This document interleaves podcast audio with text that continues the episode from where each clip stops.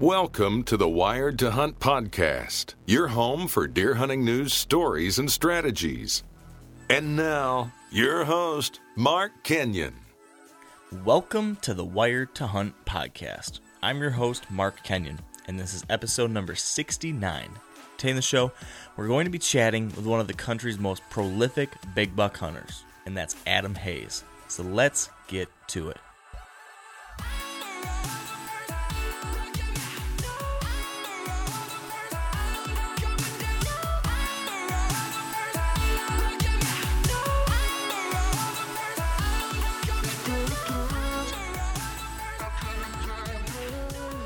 All right, welcome to the Wired to Hunt podcast, brought to you by Sika Gear. Now, listen up, guys and gals. Today we've got a guest on the show who I've wanted to have on for months and months and months. And finally, it's actually happening. This guest, of course, as I mentioned just a few seconds ago, is Adam Hayes. And you might recognize him from the TV show Team 200 or his past appearances on shows like Whitetail Addictions and others, or in a bunch of different whitetail publications and books. But in a nutshell, what you need to know about Adam is that he is a ridiculously impressive hunter of big, mature whitetails, and specifically those biggest of the big bucks, because he's a little bit notorious for the fact that he has killed three 200-inch bucks. That's impressive. Now, we do, though, always want to make the point that, you know, the score of a buck isn't everything. There's way more that goes into a hunt and into the value of a deer than just his antlers, but that aside, for someone who simply appreciates, you know, the impressiveness and rarity of an animal like that, and having then the skills to find and pattern and kill 3 bucks like that, I'm just kind of, I don't know any other word other than say impressed. Just impressed and intrigued and very curious about how Adam does it. But with that all said, today we're going to dive into the mind of Adam Hayes and try to understand how he's able to have this kind of success, and in particular, how he uses theories about the moon to help him do it. So, Dan, am I the only one over here that's all jacked up and excited? I'm jacked. I'm pumped up. Good. I'm stoked. I'm geeked. I'm happy. I'm excited. I think I'm out of words now. Yeah, I think this is going to be one of those episodes, too, because not only are you tripping out over there, but I just drank a Red Bull. So I'm pretty well hopped up on caffeine. Oh, this is a family show, Mark. Red Bull, while, you know, caffeine may be considered an addictive drug, but it's one of those PG caffeine drugs. Yeah, so I had a Mountain Dew at work today because I literally fell asleep at my desk. Yeah, can't be having that happen. I speaking of desks, I just got back from visiting my old desk job. Oh yeah, what, like to rub it in their face? No, no, okay.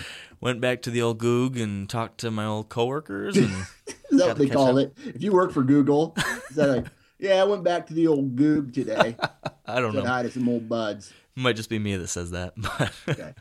Went there. It was fun to catch up with some friends and stuff. And they have free Red Bull. So, of course, I had to snag one. Nice. So that's good. But I'm very excited to talk with Adam. But I had a weird thing happen today. And I have to share this. Okay. I got the strangest text message I've ever gotten from another man in my entire life. I have a guy text messages me today, and he says, "What kind of underwear are you wearing?" Yeah, I probably should have been more specific. Only you would ever text me that.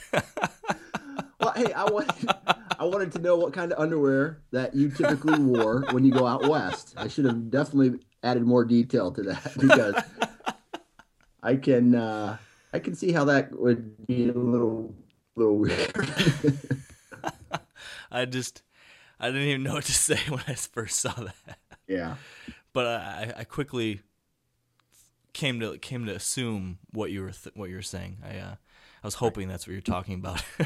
Yeah, and that it was. I really don't care what you're actually wearing right now. So that was interesting. So that really started off today on an interesting note, I'll say. But anything deer-related on your side of things of interest other than that? No, man. I tell you right now, I am busy. I'm just kind of busy with getting ready for the Western hunt. Yeah. Making sure I have all my T's crossed and I's dotted and all that stuff. And then, you know, as far as whitetails are concerned, just I'm kind of in a holding pattern right now until the next time I can check my trail cameras. I got three tree stands set. I have a couple more that I'll probably, there are places where I'll go in and I'll hunt early season, one time early season just to get a stand in there and then probably leave it alone until the rut. Mm-hmm. And then, you know, our elk hunt. And for those who, I think we changed our mind again, right? Yeah, I don't think we've talked about it on the podcast yet, but yeah, we're changing things up a little bit. So we're not going mule deer hunting now. We're going elk hunting, and so we pushed it back 2 weeks because we would have been leaving this Friday. Yeah. So instead, we're leaving in a couple weeks, in 2 weeks, and heading out west to chase some elk. So I got some calls. I'm driving my wife batshit crazy. So, yeah. I heard a couple sample calls that you're practicing over there, and I can understand why that might drive her crazy. I do the same thing though. My wife does not like it when I practice the cow calls. Right. It's cool though. I don't know what's more annoying, a crying baby or an elk call, because whenever I blow my elk call, my son, if somebody's crying, they stop crying and they just stare at me. So it's like, you know, for my wife, it's probably hell no matter what.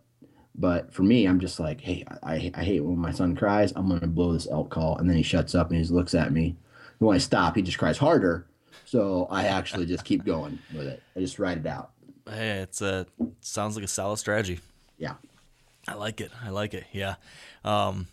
The whole elk thing is a story longer than we probably want to go into, but you had some changes of plans, and and now we're gonna roll with some elk in mid-September, which I'm pumped about. And real quick on my side, I did get one big whitetail related project done over the past couple days, but I actually didn't do anything. I think I mentioned to you when I got back from being out west for 2 months, my food plot weed control had not gone the way I planned, and the plots are out of control. Yeah. And all I have is a little tiny ATV disc to disc up my food plots, and I've got like 3 acres of food plots, but they were completely just grown up bad. So I knew there was no way I was going to be able to break that ground up and handle all that vegetation with just my ATV. So I sprayed it all about 12 days ago, got it all killed off. But then I actually asked around the area to try to find if there's anybody who I might be able to hire to bring a tractor in and help me disc that up. So I got Ben over at Michigan Food Plot Services, a local guy here, come out and help, and that was great. Worked out really well for a super reasonable rate, and now I'm ready to rock and roll. I've got about 3 acres of fields tilled up and ready, so as soon as I get some rain coming here, which hopefully will happen in the next few days, I'm going to be spreading some seed and getting these plots growing. So it's later than I'd like it to be, but I'm kind of playing catch up and making the best I can after being gone, so that's my next big thing, is just going to be broadcasting a lot of seed and fertilizer and hoping to get this stuff growing soon. But, well, I hope it turns out for you and you get the rain you need. Thank you. I'm definitely going to be doing some rain dances. Yeah, buddy. Well, I think I'm going to add one more thing real quick. Yeah. I recently got my very first article published in a magazine that I've written. Yes, that is awesome. And I want to take a moment here to actually thank you, because has it been a year yet? It's been over a year, right? For Wired to Hunt. Yep. And when you approached me and you're like, hey, I want you to be my co-host, you know, first off, I want to say thank you for that opportunity. And second, it was, you know, whether you know it or not, you had a little bit of you motivated me to try to continue my writing.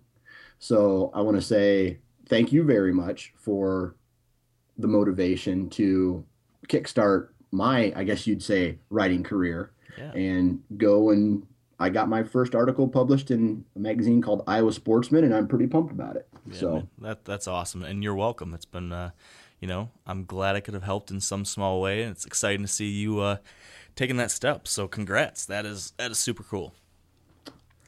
So there's that. There's all the emotional stuff. There's the emotional stuff. Let's talk big bucks. Let's talk big bucks. I agree. Let's, I say, you know, men are not supposed to show emotion, Mark. Men are not supposed to, we've talked about men's underwear. We've right? shared emotions. We're just too much today. Yeah. This has been a special show. So let's just quit while we're still ahead. Maybe barely give Adam a call and start talking big bucks.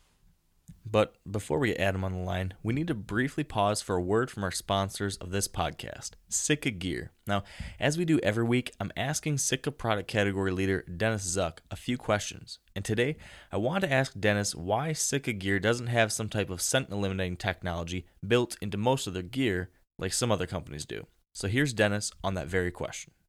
Yeah, and I get this one a lot, to be honest. And, you know, we do have it in our base layers where we know we can prove that, you know, stopping the bacterial growth within a garment where moisture occurs absolutely changes the scent. So it eliminates the scent at a base layer level.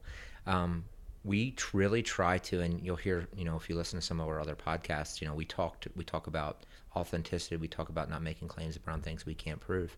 And scent control is one of those things for us. You know, if you start digging deeply into scent control, you know, there's some things and there's some papers written on it where you talk about carbons. You know, carbons, the desorption process of carbon, where you're, you know, you're pulling that scent in. You know, that happens, but it does saturate, as do most of these things. And a lot of people don't talk about what happens when my product saturates. You know, you can eliminate that. You can desorb it and get rid of it. But it takes, you know, carbon, as an example, takes 212 degrees to do that. But you've been made believe that you can put that in your home dryer, which never exceeds 165, that's going to be a solution for you. And it's not really, you know, degrading any of the other solutions, but it's about making you a better hunter. You know, if you know what's true and what's not, you can make educated decisions on how you decide to hunt. We believe you hunt the wind. We believe you hang your products out. We believe you keep them separate. Based on what we believe and what we can prove, we offer the solutions we offer today. So there you go. And if you'd like to learn more about Sitka's polygene base layers or other whitetail gear, visit sitkagear.com.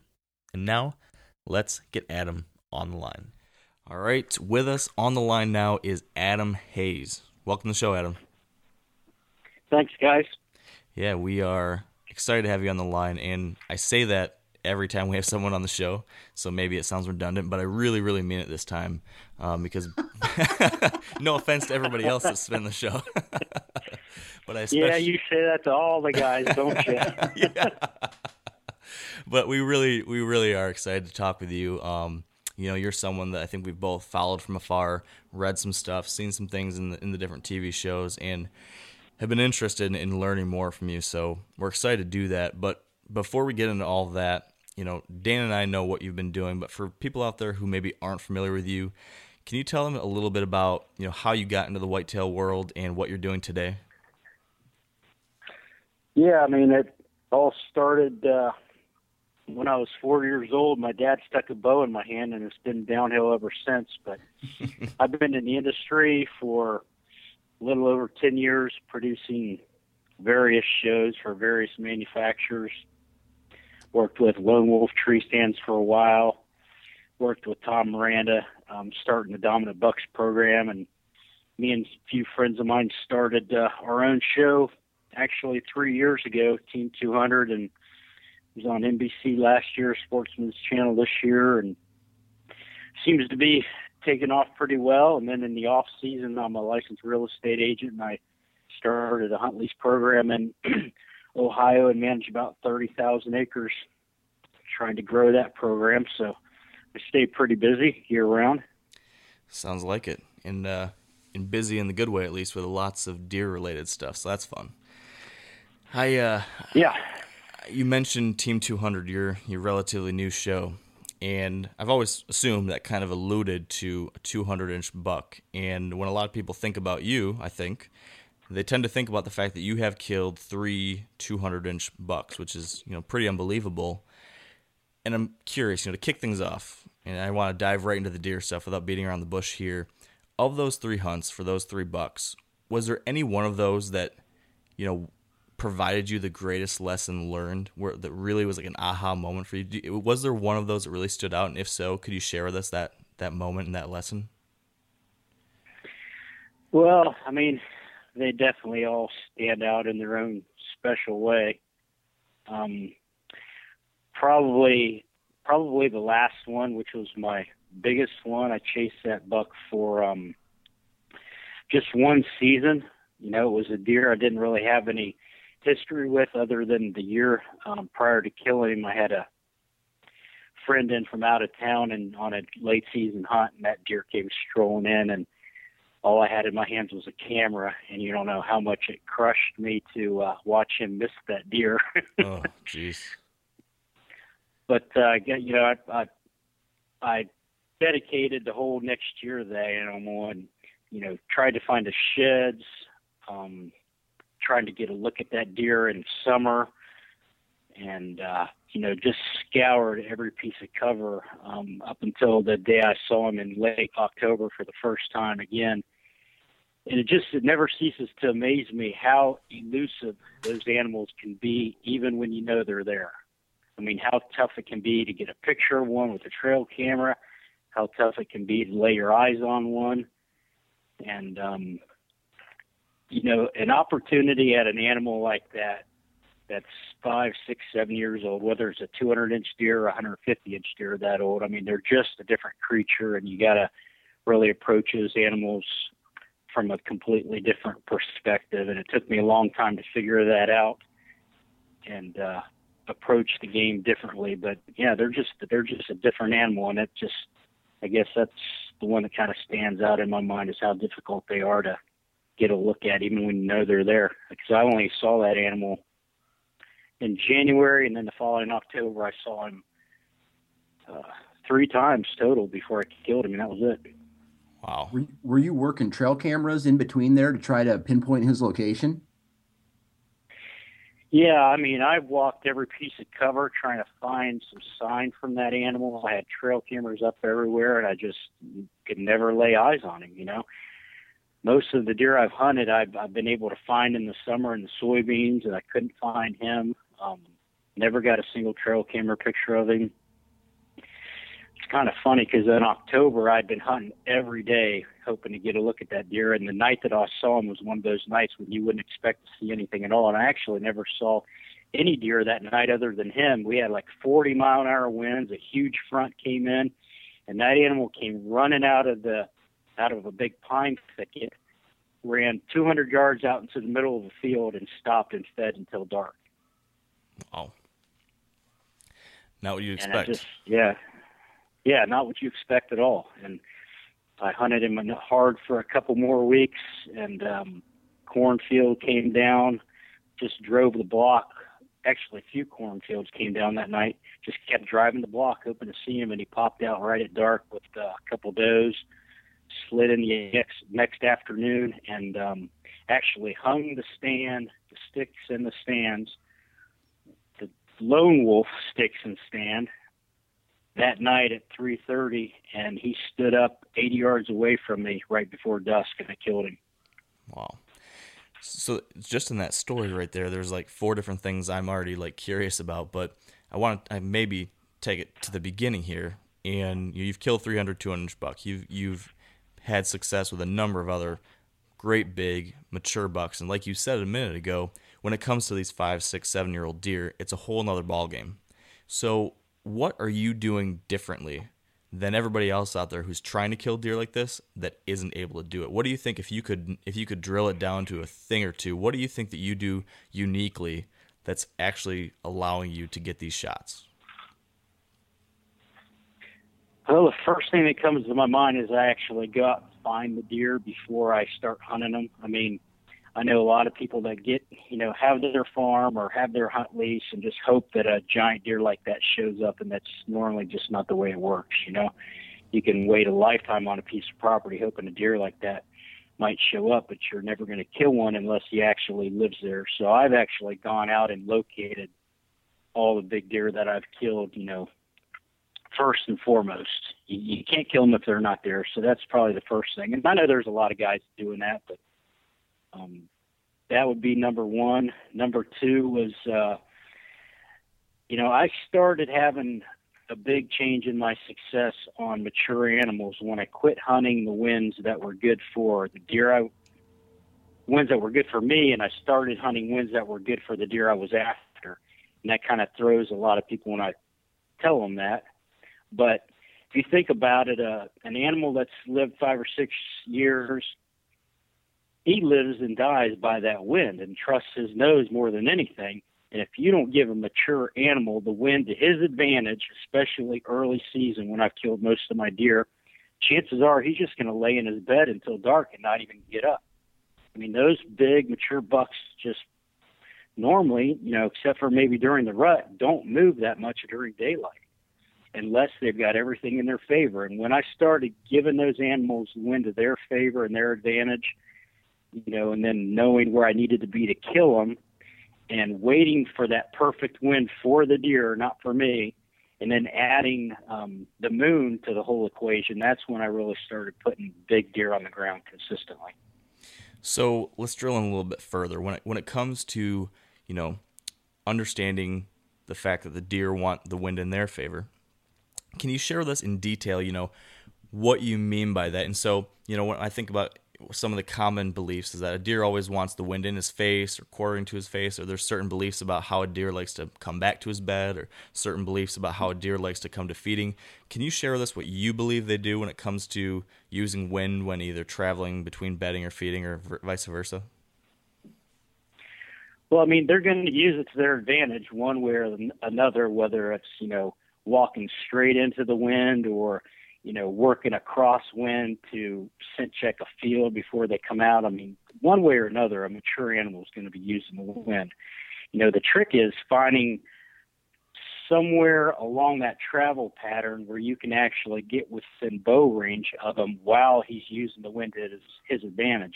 You know, and there's a lot to that. I mean, you've got to not only be able to get into that location without that deer knowing that you're there, you know, and without busting any other deer out, but it can be really tricky to find a spot like that where you can actually get within 20 or 30 yards of an animal while he's moving into the wind. But, you know, when you start really doing your serious scouting and walking these travel patterns and dissecting how they use the land and their rubs and scrapes, you know, the telltale signs of what they're doing and how they're doing it, and look for that, I call it a weak spot. You know, it's normally some type of change in terrain or a crossing, or, you know, something that alters their path or their direction when they might kind of cheat the wind a little bit. I mean, those are the spots that I'm looking for. I'm looking for a place to kill an animal, and they're not easy to find, but they're out there.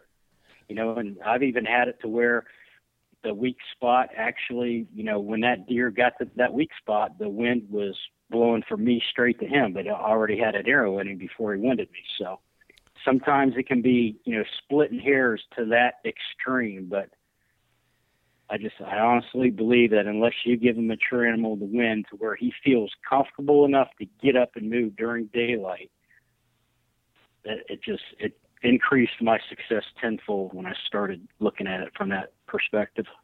Yeah, and that's one of those things the last few years too that I've been trying to better understand. But like you said, it's tricky to find those spots, and I think a lot of people struggle translating it from something they read or hear about to then actually finding it in the field and be like, oh yeah, this is that spot. So I'm curious, and maybe this is too much of a curveball, but is there like a specific stand site that you can think of right now of yours that kind of fits this mold that you could describe, you know, in detail, like just as an example that we could kind of visualize? Yeah, I guess the best example, I'll try not to make this sound too confusing, but if you've got an animal that's working the edge of a field just inside the timber, and you've got a wind that's blowing from the field into the timber, and that deer is moving along the edge of that field perpendicular to where that he's got a crosswind, mm-hmm. and he's actually winding that field or scent checking that field. One of the big deer that I killed was doing that, and where I was able to kill him was where he stopped moving in that direction and turned to go into the field. Now, his bedding area was back behind this, edge of this field. So when he come out of his bedding area, he's walking straight into the wind. He gets to the edge of the field. He turns and starts working the edge of the field with a crosswind. So when that deer got up out of his bed, he's heading towards his food source, wind in his face. He gets to the field. He starts moving left to right with a crosswind so he can smell everything in the field. And then when he stopped about 100 yards down and turned, that was where my stand was at. So really, that deer was doing everything perfectly. He got up out of his bed, wind in his face. He got to the edge of the field. Instead of going out into the field when it's still daylight, he's working the edge of it just inside the timber like a mature animal will, rubs and scrapes all along inside of the timber. And if I would have been 100 yards down that trail to where he was directly into the cover from where I was, my scent would have been blowing right into him.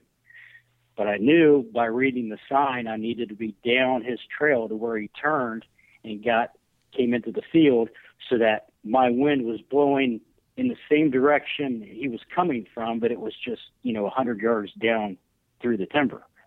Are you guys following me with that? Yeah.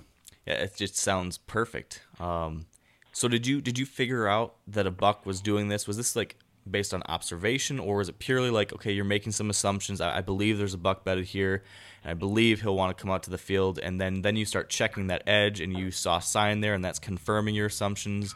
And is that how you were figuring these things out, or was it actually seeing him do it before? It really starts late season when all the cover's down, season's over with. You can go in and you can find these core areas where these mature animals feel safe. It's usually really thick cover. There's usually going to be a concentration of a lot of, medium to big rubs in the area. And, it's a core area. It's a big buck's bedding area. And you find those late season scouting. You can read the sign. You can see what direction they're heading based on the, the direction of their rubs. You find their scrapes. The food sources are pretty obvious where they're going to be feeding. And you just start connecting the dots, and you just look at it through the animal's eyes and think, how can I get from here to there and be safe, and what wind do I need to feel safe? And it's just, trying to get that big picture and understand what that animal's doing. And this is all done, like I said, months in advance.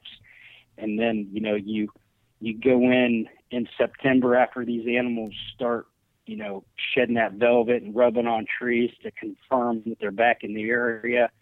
And, just there is some guesswork to it, and then some things that you're just going to have to try to take for granted that are going to happen. But it's a whole process that starts, as soon as the season's over with, trying to figure out where these animals are living, what they're doing, and, getting that big picture and putting the pieces of the puzzle together. How important is being mobile to your process? I love to have my stands in advance in a tree, 2 or 3 months before season, if it's at all possible. But, man, things change almost on a daily basis, especially after season starts, with food sources changing, crops being harvested, hunting pressure. It's just a never-ending cycle of change, and if you aren't able to think out of the box and be able to change things up at the last minute, you're really hurting your chance for success. You got to be able to, strap a stand on your back, read your sign, go in and do a hang and hunt. Sometimes, that's basically how I killed my biggest deer. I saw that animal the night before come out. I knew from my scouting what I thought he would be doing, where I thought he'd be bedding at. Went in, stand on my back, read the sign, picked the right trail, and had equipment that I was actually able to hang in a tree quietly enough with that animal bedded 80 yards away that I was able to kill him. You got to be able to do that if you want to be successful consistently. When I hear about that type of hunting strategy, and we talk about it a lot, me and Dan do as well, but whenever I think about this type of stuff, my mind instantly goes to Andre DeQuisto. who's a guy that I think me and Dan are both fascinated with. And you, from what I understand, got to work with him, you know, with the TV show and different things like that. Was there any big lesson that you learned from him that has translated into some of these things you're doing now? Yeah, that particular hunt, I probably would have never even tried if it wouldn't have been for Andre. Yeah, you know, I worked for Andre for 4 or 5 years. Spent a lot of time in the tree with him. And I'll tell you one thing, if I was a big animal, that is the last man on this earth that would want trying to stick an arrow in me. He's on a completely different level when it comes to chasing whitetails. Yeah, that's what it seems. We're I think we're kind of fanboys, me and Dan are, of everything that guy has done, and just really interested in how he processes these types of situations and figures out where to go, when to go there, how to pull it off. And it sounds like you're doing a lot of the same things, which is pretty cool stuff. I know that one of the things you mentioned a little while ago, before we got into this whole piece of where to set up, is the moon, and thinking about, in addition to how are the deer using the wind in their favor, you also mentioned that you're paying attention to the moon, and that's helping you determine when to move into these places. So I'm curious, and I've got a lot of questions around this.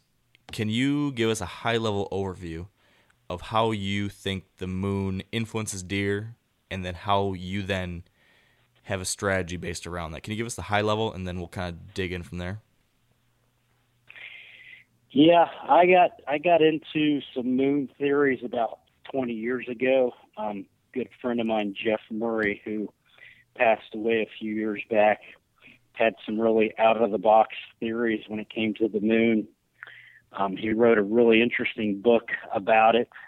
He interviewed Miles Keller in that book, which I've learned and picked up and implemented a lot of his strategies into my hunting. But Jeff's theory basically was that there's 4 peak moon times every day. You have the rise and the set, and you have the overhead and underfoot. And I've done quite a bit of research on it over the last 20 years, and when that moon is directly straight up or straight down, overhead or underfoot, that's when it's the closest to the earth and it's in its rotation, and that's when it has the most gravitational pull. I mean, it has a big enough impact on the earth that it triggers tides. A lot of people believe it triggers fish to feed. And after watching it and paying close attention to it for 20 years, it has a significant impact on mature animals. It's basically a natural, instinctive pull or urge for animals to get up and feed. And after, you know, paying attention to it for this long, I've seen it happen so many times that I just, I believe in it more than anything else. Most of your deer in a deer herd are going to move at dawn and dusk regardless. Your does, your fawns, your immature bucks, they're going to move, you know, within an hour of daylight and dark every day, pretty much. A mature animal is not going to do that every day. A lot of the times they're doing it, they're going to be doing it after dark, especially during hunting season. What I found is that there's a handful of days each month when those, I call them red moon times, when those moon times occur at prime time. When that moon is either peaking straight up overhead or underfoot within 2 to 3 hours of dark in the evening or daylight in the morning, those are the days that those mature animals, you're going to have your best chance of seeing those mature animals move during daylight, because not only do they want to normally move at that time, but their senses or the past history and confrontations with hunters have changed their pattern to move under the cover and security of dark. Those days when that moon is actually pulling them naturally to get up and move a little bit early when they normally want to anyway, and then you give that animal that perfect wind that I was talking about before, it's almost like it's too much for that animal not to get up. Because if you think about it, that buck's laying there, he wants to get up and feed, He's got the wind in his favor, and then he's got the moon on top of that, pulling him to get up within an hour or two of when he normally wants to get up and move anyway. It's like too much of a natural urge for them not to do it. And I shot my ninth Boone and Crockett animal with a bow last year, and all 9 of those animals have been killed on days where those moon times peaked at prime time in the morning or the evening. I believe in it so much that I use it in the summer, even when I'm trying to get a look at a big mature animal in development. Because anybody that's spent any time watching soybean fields in the summer knows that a giant deer doesn't like to be seen even in the summer when he knows it's safe. But there are days when you get those overhead moons in the evenings that those are the best nights to see those animals. My second 200-inch deer, I was trying to get footage of it for my show. I think it was the very first or second year I did a TV show. I knew how big that deer was. I was desperately trying to get some footage of him, and I sat 51 nights in a row trying to film that deer. And I swear to you, the only 2 nights that that animal came out with enough daylight to film were right on those times on that moon guide. I even predicted it to a couple of my friends, and they thought I was nuts. But I knew that was going to be the nights I got video footage of him, and I did. I've got the video footage to prove it. I'll show anybody the dates and times of the animals that I've killed in relationship to the times off Jeff Murray's moon guide. I even went on the internet and looked at the 2 biggest bucks killed in the country last year, 2 giants from Iowa. Those deer were killed on the same days and same times on the red moon times that I'm talking about. And I'll bet you those guys had no idea. Right. Probably a lot of guys are seeing this kind of little bit of extra movement, and they have no idea that it might be correlated to some moon phase, things like that. So, yeah.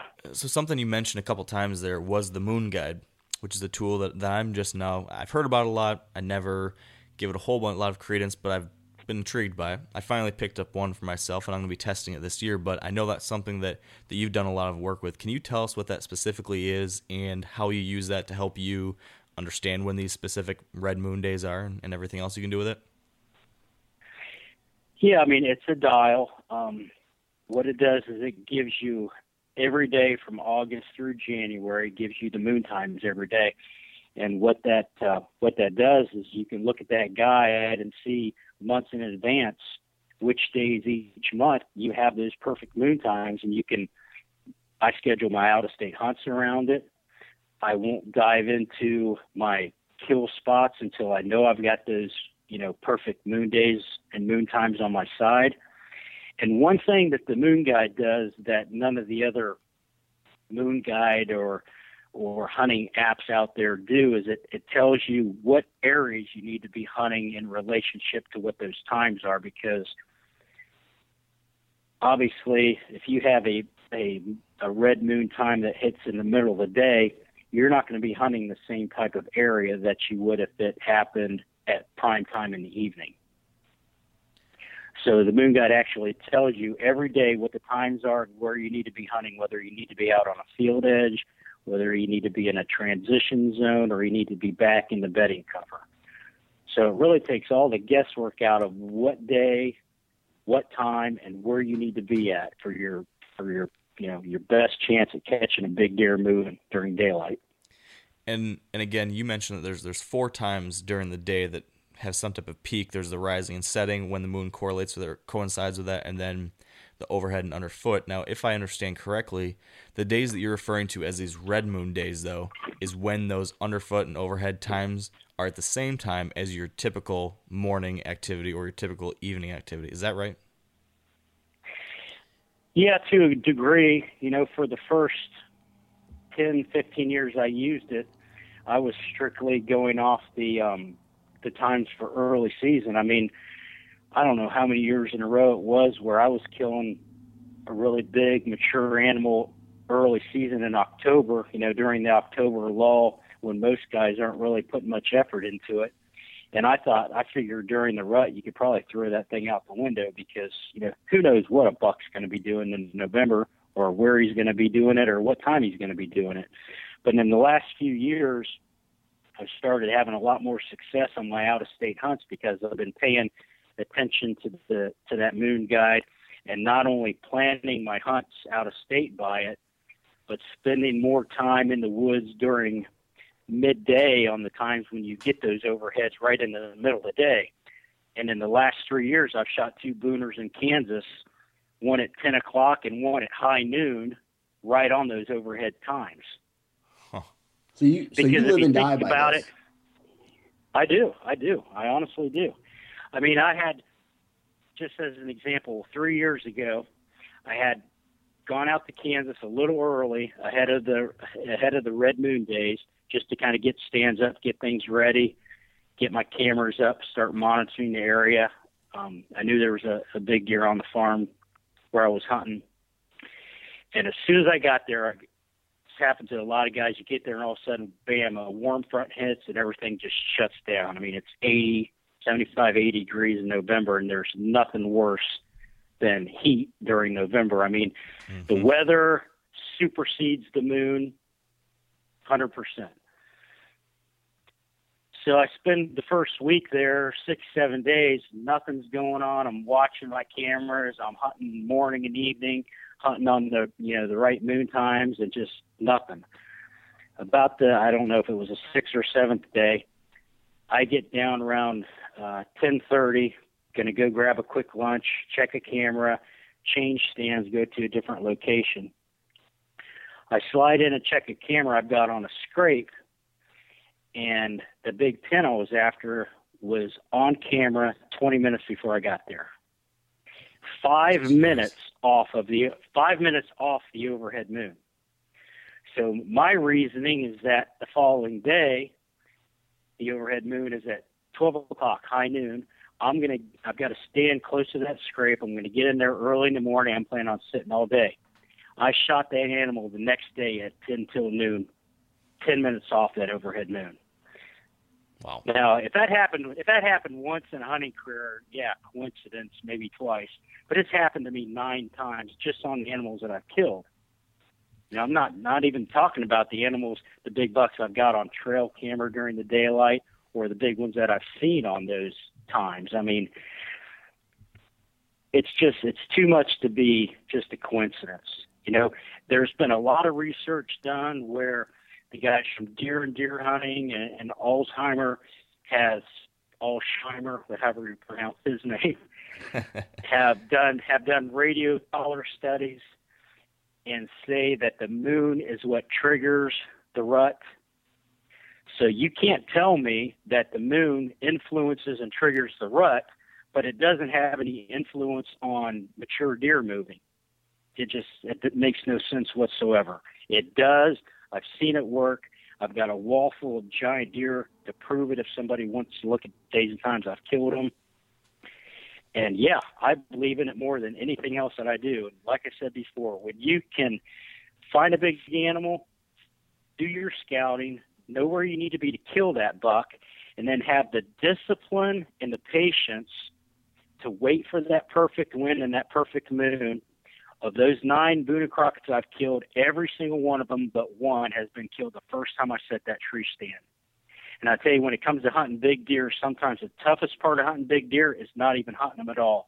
And staying out of that spot, why go through all the effort of finding these deer, spending countless hours scouting, figuring out where you need to be, and then dive in before everything's perfect?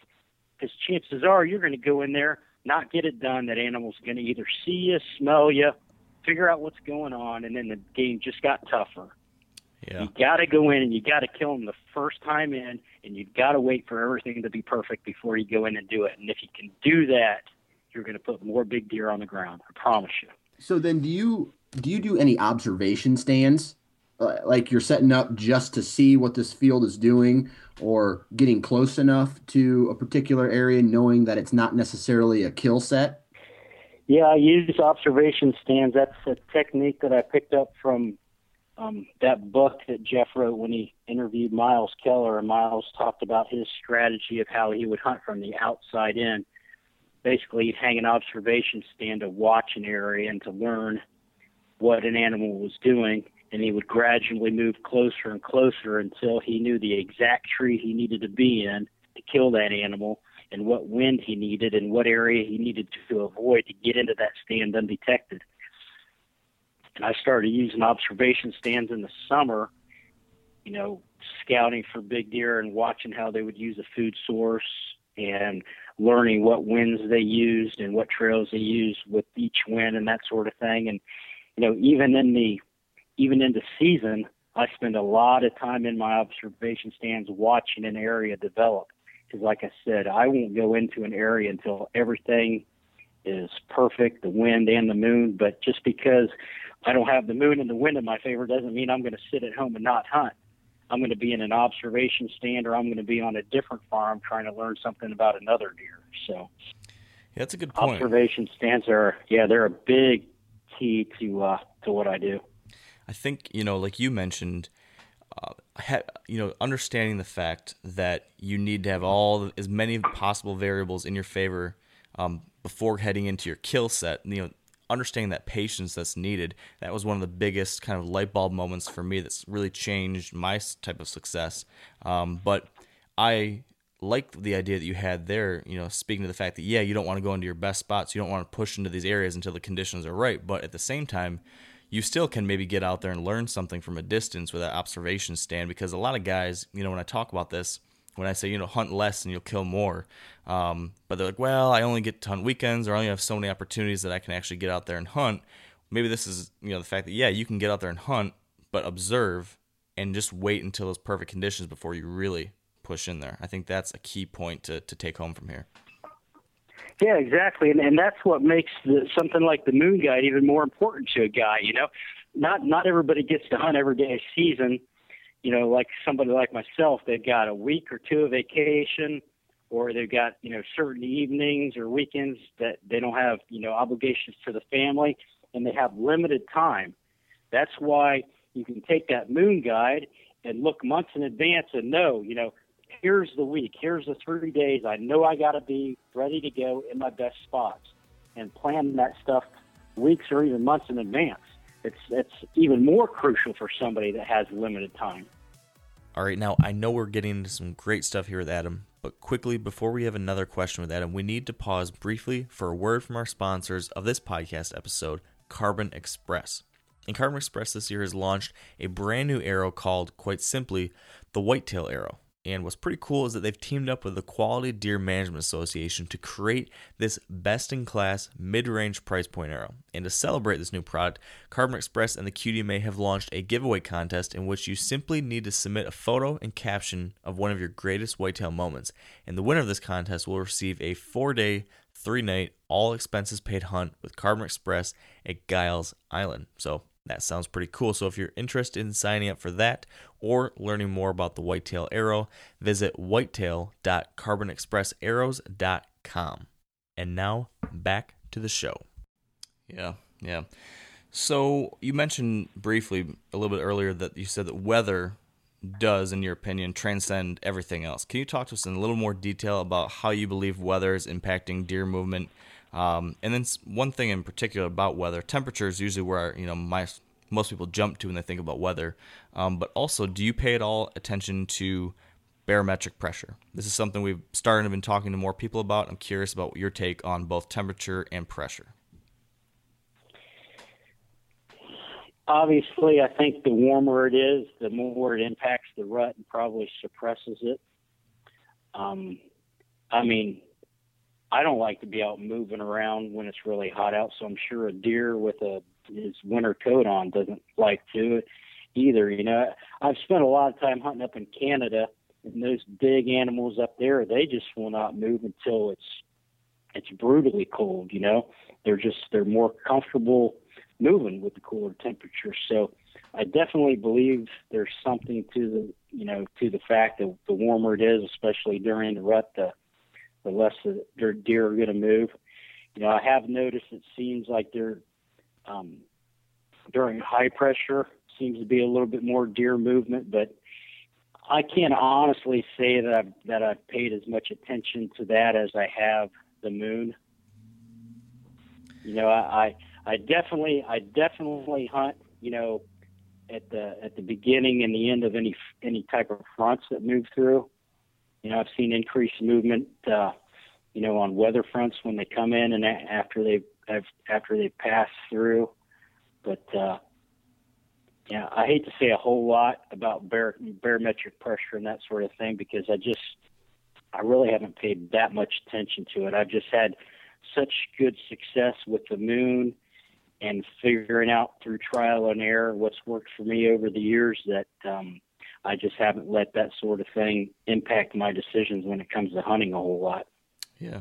I think everything you said there was pretty consistent with, you know, what I've seen and heard. And I think, Dan, I don't know how you are, but from my standpoint, every time we talk to someone about this, there's always, you know, there's a lot of consistent themes that a lot of successful hunters are picking up on when it comes to how deer are reacting to these different factors. But then each of us has a slightly different way that we maybe apply it, or maybe a slightly different way of how we weight each one of these different variables. But I think if there's anything I've learned over, you know, 68 or 70 different of these interviews, it's that these factors do matter. Deer are influenced by things like the moon, weather, pressure, hunting pressure, all these things to varying degrees based on where you're at and all these different factors. But if there's anything I've learned, it's the fact that we need to have our eyes open to this, like be aware of these things, pay attention to these things, and, you know, look at each one of your hunts and be, you know, thinking through, okay, what happened today? Why did I see 37 deer tonight?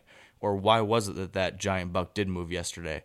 And look at these different variables, and we can start to learn some of these things ourselves if we pay attention to it. Yeah, I mean, it's funny how many people I talk to about the moon, and I start telling them, you know, about my history with it and my observations over the years, and they start thinking about it and said, yeah, you know, I just driving down the road and see deer out in the middle of the field and wonder, what in the hell are they doing out there in the middle of the field at this time of the day? Well, yeah, it was probably because there was an overhead moon in the middle of the day. Yeah. It's just funny how much attention guys pay to gimmicks and how little attention they pay to something like the moon that has an effect on the entire planet. And they're not open-minded enough to think, well, maybe that same thing that influences tides does have a little bit of influence on when deer move. Yeah, I would definitely say rather than getting overexcited about some kind of call or attractant or any other thing you can buy in the store, I would much rather be paying attention to what Mother Nature is applying and that what deer deal with every single day. Understand that stuff first before you start getting too excited about any little extra gizmo you can get.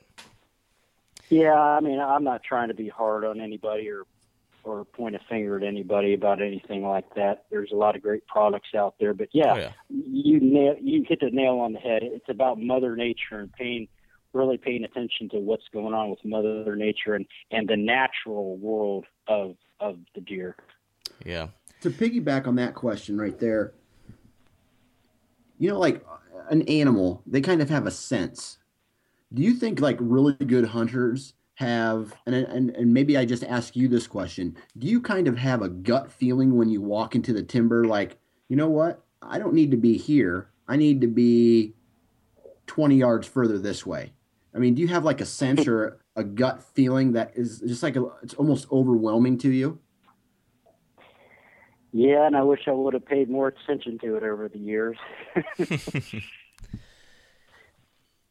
Yeah, can you explain that a little bit? I mean, I know you use the moon, you use the weather, we use all this stuff, but so do I, and so do other hunters. And I just feel that there is I guess what I'll say is some guys get it and some guys don't.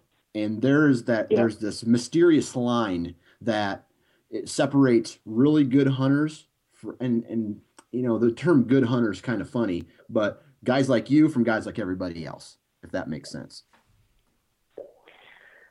I don't think it's anything that I have that somebody else doesn't have. I think it's something that I have learned from spending so much time in the woods and so much time paying attention to detail and listening to, you know, things that Andre used to talk about and reading what Jeff and Miles Keller talked about and just putting all that stuff together, you know, in the field and keeping my mind open to to new things and out of the box thinking and maybe being aggressive, a little bit more aggressive than the average guy. I mean, I think it's just an accumulation of knowledge and time in the woods and, you know, trying to figure out that big picture and looking at it from a deer's point of view instead of what I think. And, you know, sometimes I think it's a matter of overthinking something. You step into the woods and your first gut instinct on where you need to be is usually where you should be. I've caught myself overthinking things and ended up, you know, being in the wrong spot, and need to pay attention to your instincts, especially, you know, if you spend a lot of time in the woods and you know, just get to know, you know, how deer use the terrain and use the available cover. And yeah, I don't think it was anything I was born with or any advantage I have over anybody else, other than the fact that, you know, I may have put more effort and time into, you know, learning about it. And there's no replacing the scouting and the time you spend in the woods learning your area and learning the animals that you're after. So you're not a Jedi, is what I'm getting at. No. Okay. Yeah. No. Yeah, you know, I think what you said there, Adam, is right in line with what my theory has kind of always been, is that there seems to be some type of threshold that a hunter reaches at some point where, after, you know, if you spend as much time as you do, whether it's actually in the field looking at things or talking to other people or studying, you know, literature, whatever it might be, whatever, researching and delving into this stuff as deeply as you do and as me and Dan do, I think at some point you reach a level where this stuff goes from something that you need to sit and think about really hard, and it goes to a point where it becomes like second nature. Like, I think that's when it starts feeling like a gut instinct, when you walk into a stand of timber and you're like, yeah, that's the spot I need to be. That's not like you're a Jedi. That's just because you spent 25 years thinking about these things, processing things, and now they become something that's almost part of your sense, part of your inner self, because it's just what you've studied and experienced so much. That's kind of how I look at it.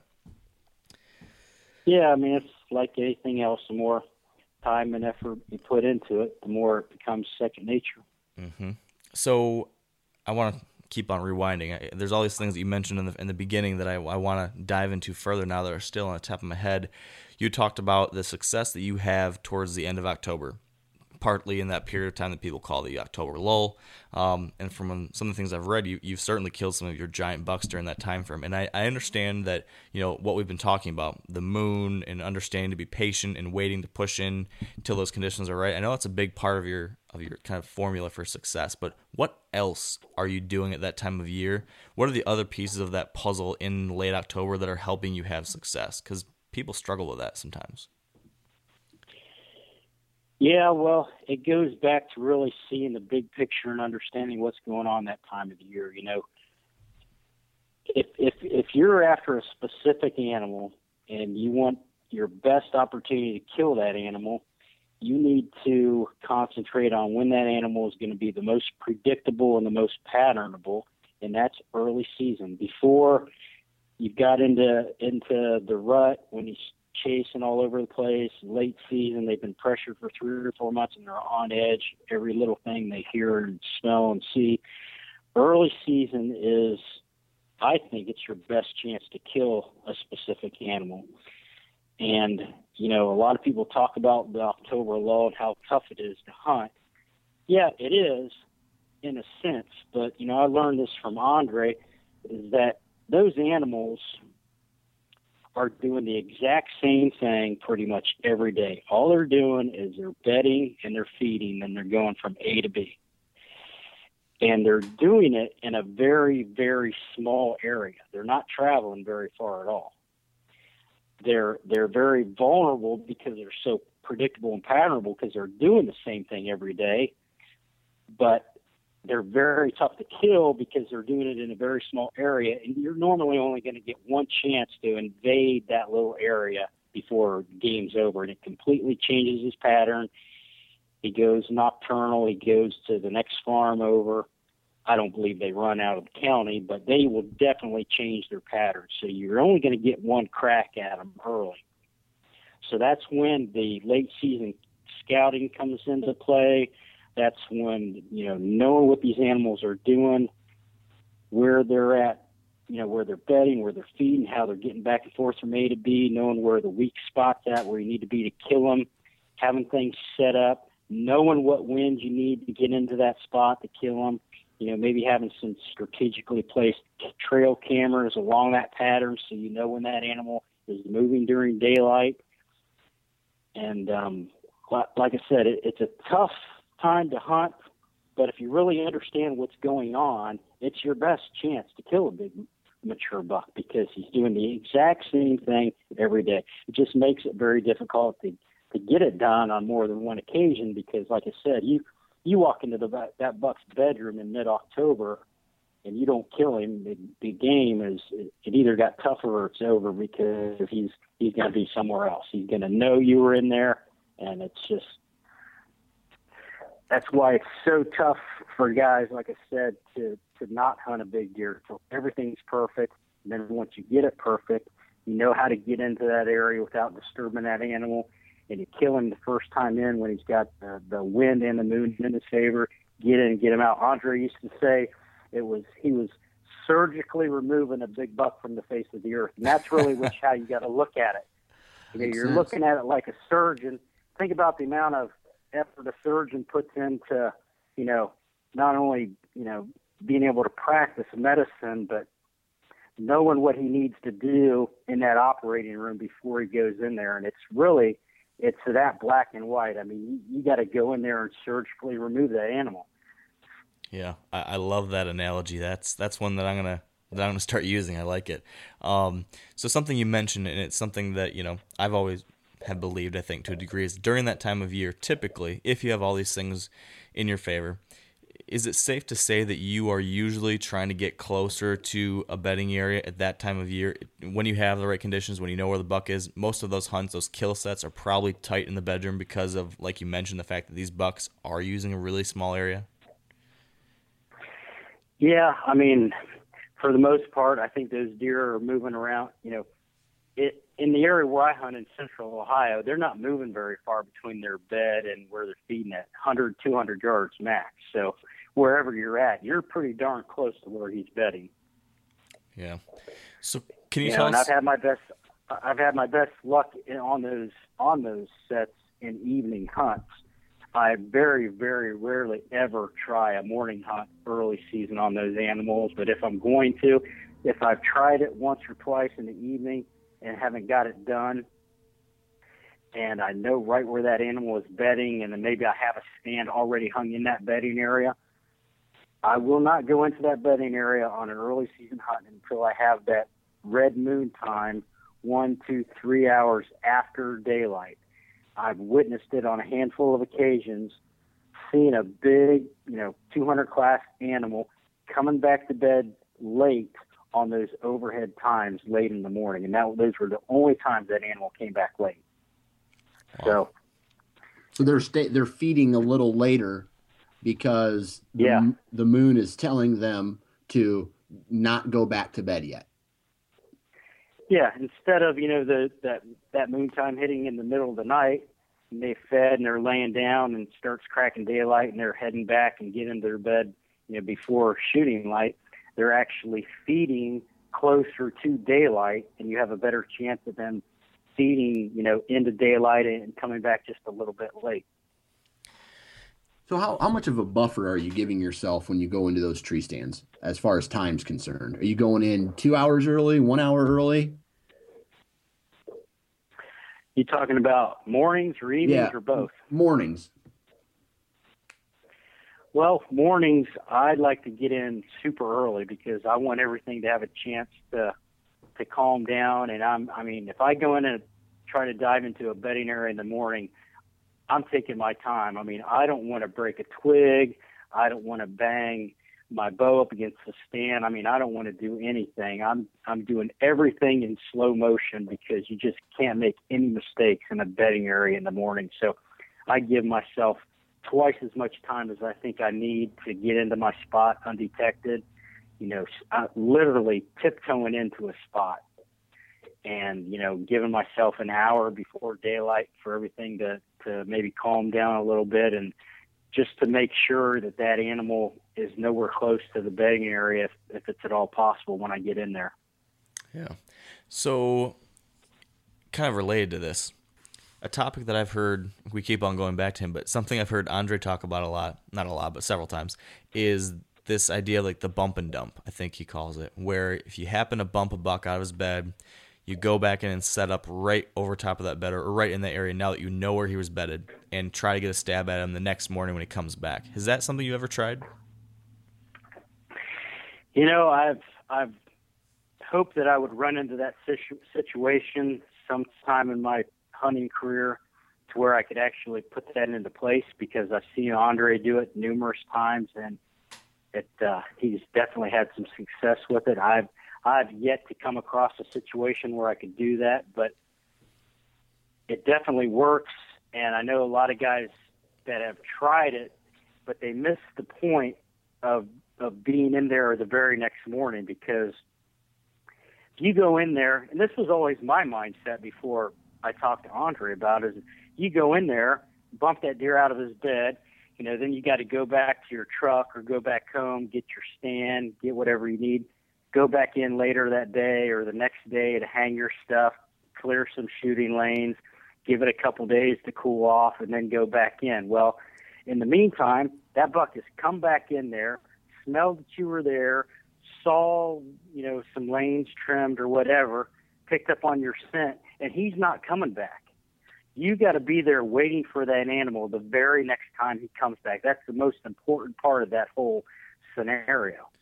Yeah. You got to have your stand on your back. Andre always liked to move into that bedding cover with the wind in his face, so if he did bump a big deer, they didn't smell him. You know, he spooked them. They don't know if it was a hunter, a coyote, a cow, what it was. Get everything done, have stand on your back, go ahead, hang the stand, have everything ready, and be there the very next morning or two mornings or three mornings later, however long it takes that buck to come back. And yeah, man, he put some big deer on the ground doing that, but I just have not had a chance to put that practice into play yet.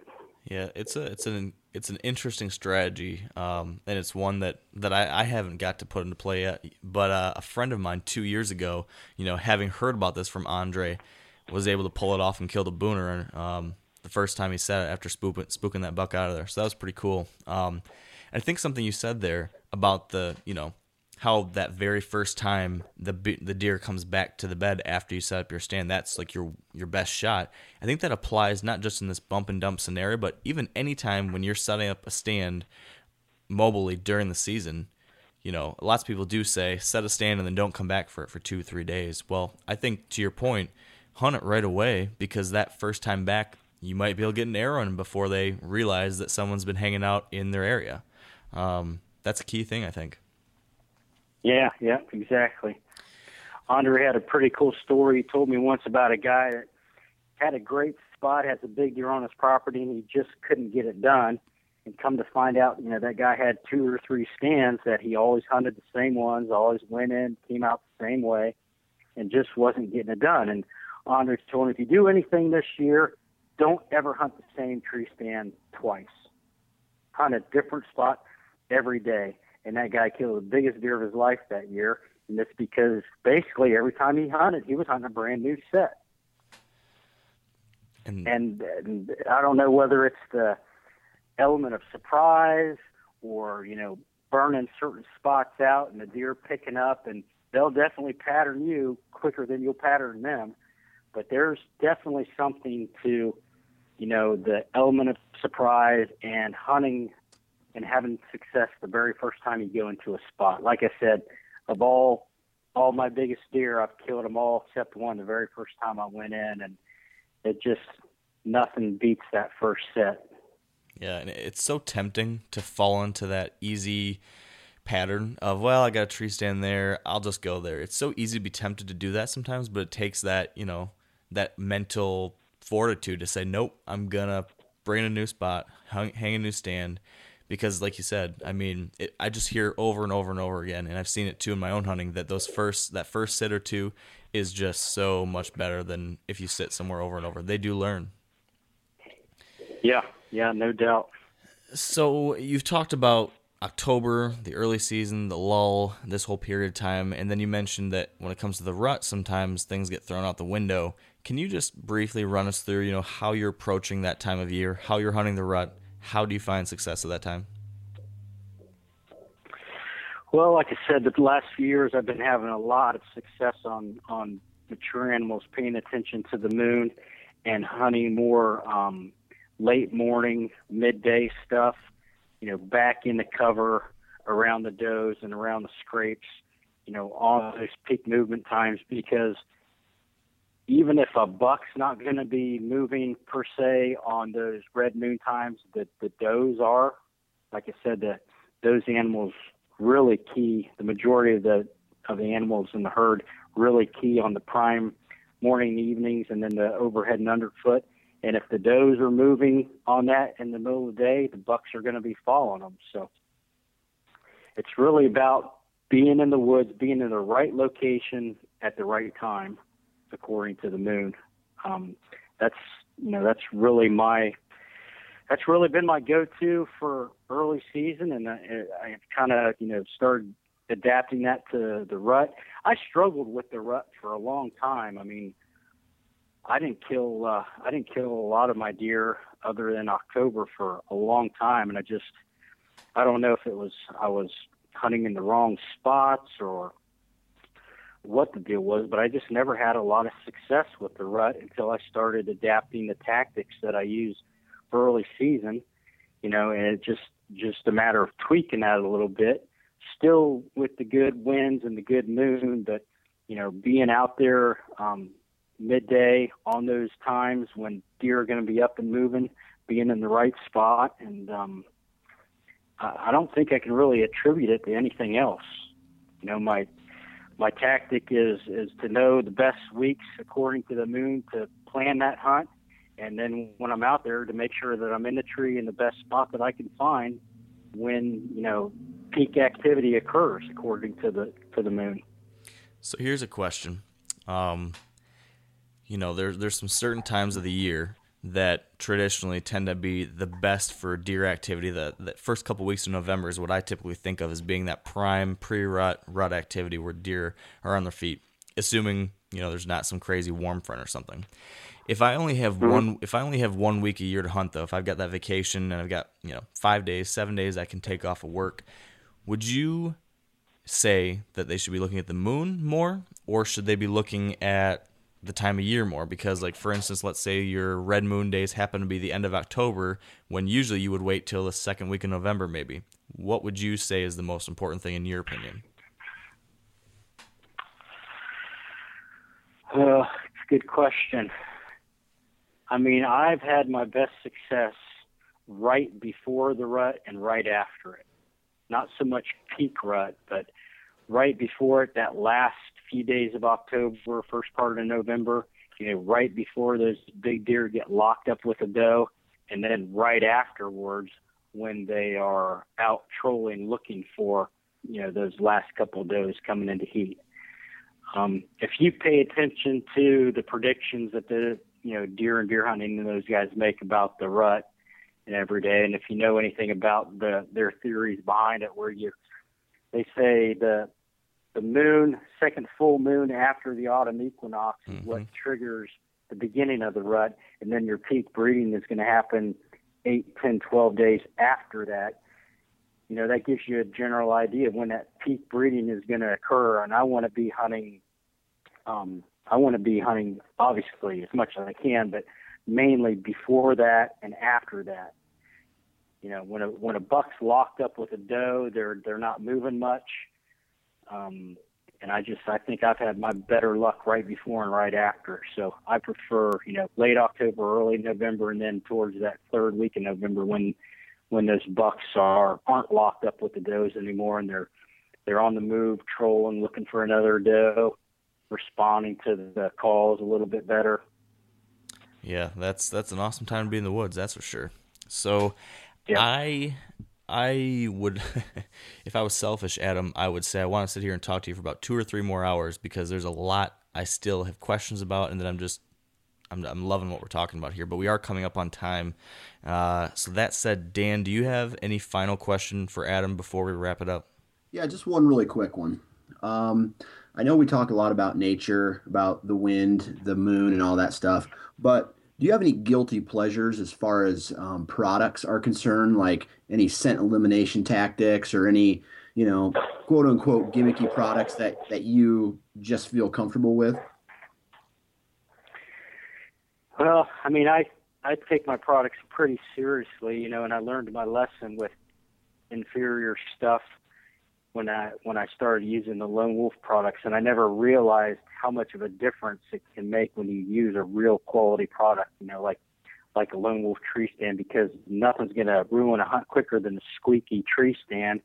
And the night that I was able to go into an area, standing sticks on my back and hang it in a tree quietly enough that a 208-inch non-typical was bedded 80 yards away and he never knew I was there. I mean, that speaks volumes about that product.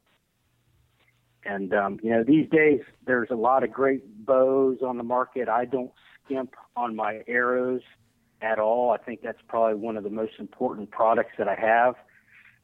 I've been shooting Black Eagle arrows the last few years, and I'm probably the world's worst shot, if you want to believe that or not. I have the shakiest hands in the world, so my equipment's got to be finely tuned. And yeah, I don't skimp on arrows. And, you know, when it comes to scent elimination, you know, I've used a lot of different stuff over the years through trial and error, but I'm religious about, you know, cleaning my stuff, keeping it all scent-free from the washing machine and dryer all the way to the field. And then, you know, when I'm actually in a tree, I think I've come across if there's a bulletproof system out there for beating a deer's nose, I believe that it's a combination of using an Ozonics unit to cover up my scent or kill it. However that ozone works, it works. I've only used it the last few years, but I can count how many times I've been winded the last few years on one hand. I just never would have believed it until I tried it. But using that in combination with the Conquest EverCalm, which is just it's a deodorant stick type lure that just smells like deer. I know Doug Roberts, the owner, personally. I've been to his farm. All of his products come from his personal deer herd. It's the real thing. And when I started using that stuff, I can't tell you how many deer would actually come to my set smelling something and looking for that scent. Huh. I mean, I put that stuff on my boots to cover myself going into my stand. I'll put a little bit on it, a little bit of it on branches or trees in my shooting lanes to stop an animal. And then when I get up in my stand, I'll rub a little bit on the tree around me. And, you know, that Ozonics unit could be killing that at the level that I'm at. But I'll take the cap off of one of those deodorant sticks of that EverCalm, and I'll scrape it off, and I'll toss it in 3 or 4 different directions from where I'm at in my stand, toss it onto the ground. And when I get down in the evening, it's like there's a pocket of deer scent around my tree. And when I've had so many deer come through, and when, you know, I'm sure you've seen it happen, they get into that red zone and they smell a little bit of something. No matter what you try to do, they usually pick up a little bit of something. It might not be enough to send them running for the next county, but they normally pick up on something. But with that little scent cone around the base of my tree, it's like those deer come in and they just calm right down. They smell deer, they feel safe, and they actually... they do exactly the name of the product. It calms the deer down, and it relaxes them because they smell deer. And they actually start looking for the deer that the smell's coming from. Huh. And usually just that little bit of smell around my tree has been enough to stop those animals enough for me to get a shot at them. And I film most of my hunts myself. I don't use a cameraman. I can't tell you how crucial it is to have an extra second or two when I'm trying to run the camera myself and stick an arrow in a deer. I mean, I need all the help that I can get, and that has really helped me tremendously. So, yeah, when it comes to scent, I don't know how you could beat that combination of the Ozonics and the EverCalm. Yeah, I haven't used the EverCalm personally, but Dan and I both have seen success with the Ozonics, that's for sure. I think we are right in the same boat with you on that. So that said, man, like I mentioned, I would love to keep talking with you about this stuff. So if you're ever interested, we'd love to have you on again, Adam. I think there's a lot more we could cover. But yeah, sure. Are you going after number 4 this year? Oh man, I can't tell you how long I've been hoping I'd be lucky enough to find another 200-inch deer, and it's honestly been a struggle the last 5 or 6 years. I mean, those deer just don't, they're not on every farm, and I can't honestly say that I know of a 200-inch deer right now in any of the 4 states that I'm hunting this year, but you never know. How rare is a 200-incher? Well, I don't know if anybody's going to believe what I have to say when I've got 3 of them on my wall. Yeah. Yeah, they're a rare animal. I mean, I killed my first one in 99, so they've been pretty spread out. You know, I don't have a special golden farm anywhere that's producing 200-inch deer. I've had to get out and find them and hunt them, and it's been a while since I've seen one, but I don't know, man. I sure would like to think I could get a crack at one more.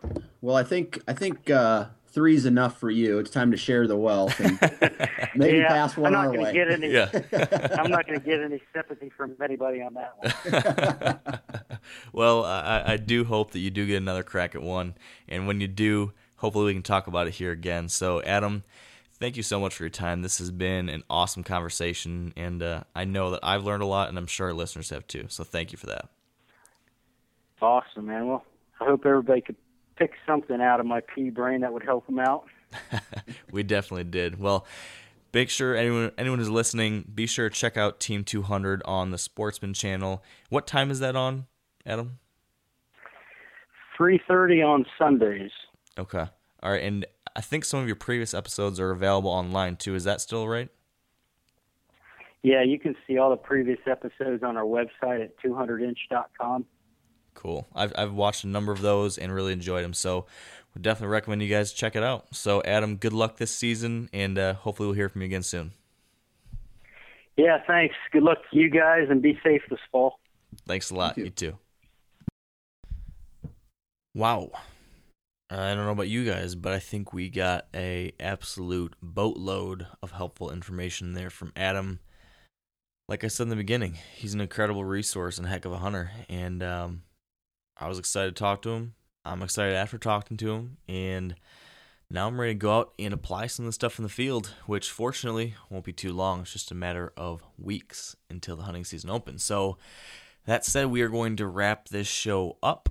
I do have one exciting announcement, though, for you, and some of you probably already know about this, but if you did not know, I am launching a brand new podcast through Wired to Hunt, but different than this Wired to Hunt podcast. That new podcast is called Whitetail Q and A, and it's going to be a twice-a-week podcast, and it's going to be short. So instead of these big hour and a half long episodes, these are going to be like 10-minute episodes or 15-minute episodes at the most. And what I'm going to be doing is we're actually going to be listening to a listener-submitted question. So a question that you guys have, someone will actually send in a question, record it through audio. There's a little voicemail app I'm using, so you can send in your question. We listen to it, and then I'll answer your question on the air. And that's the whole show. Listen to one person's question, and I answer that question. Or I bring on an expert guest who answers that question. So we've launched Whitetail Q&A this week. We've got our first 3 episodes up online right now. So you can go to wiredtohunt.com/whitetailqa, and you can listen to those first 3 episodes. And the podcast will be available on iTunes. We're just awaiting approval right now, but be sure to check in on iTunes frequently over the next few days or week and search for Whitetail Q&A. And whenever it does pop up on there, if you could, it'd be unbelievably appreciated by myself. If you could go in there, leave a rating or review after you listen to the shows, and let us know what you think. We love that feedback. We need that feedback to learn, what we can do better. So thanks in advance if you can do that. And also make sure you subscribe. Speaking of that, of course, if you'd like to, we'd love to see a rating review of the Wired to Hunt podcast on iTunes too. So Thank you for listening to this show, for checking out Whitetail Q&A, and for all of your support and feedback. It just means the world. So Hope you enjoyed the show. Hope you learned something. And of course, until next time, stay. Oh, I can't say that yet. We have forgot one thing today. I'm getting ahead of myself. Rewind the tape. We need to thank our partners, our sponsors of this podcast, who do help make this thing possible, even when I say crazy things and I forget what I'm doing. So we do need to thank Sika Gear, Trophy Ridge, Bear Archery, Redneck Blinds, Huntera Maps, Ozonics, Carbon Express, Lacrosse Boots, and the Whitetail Institute of North America. So thank you to all those guys, and sorry I almost forgot you. So now, back to what I was saying. To all of you out there, until next week, stay wired to hunt.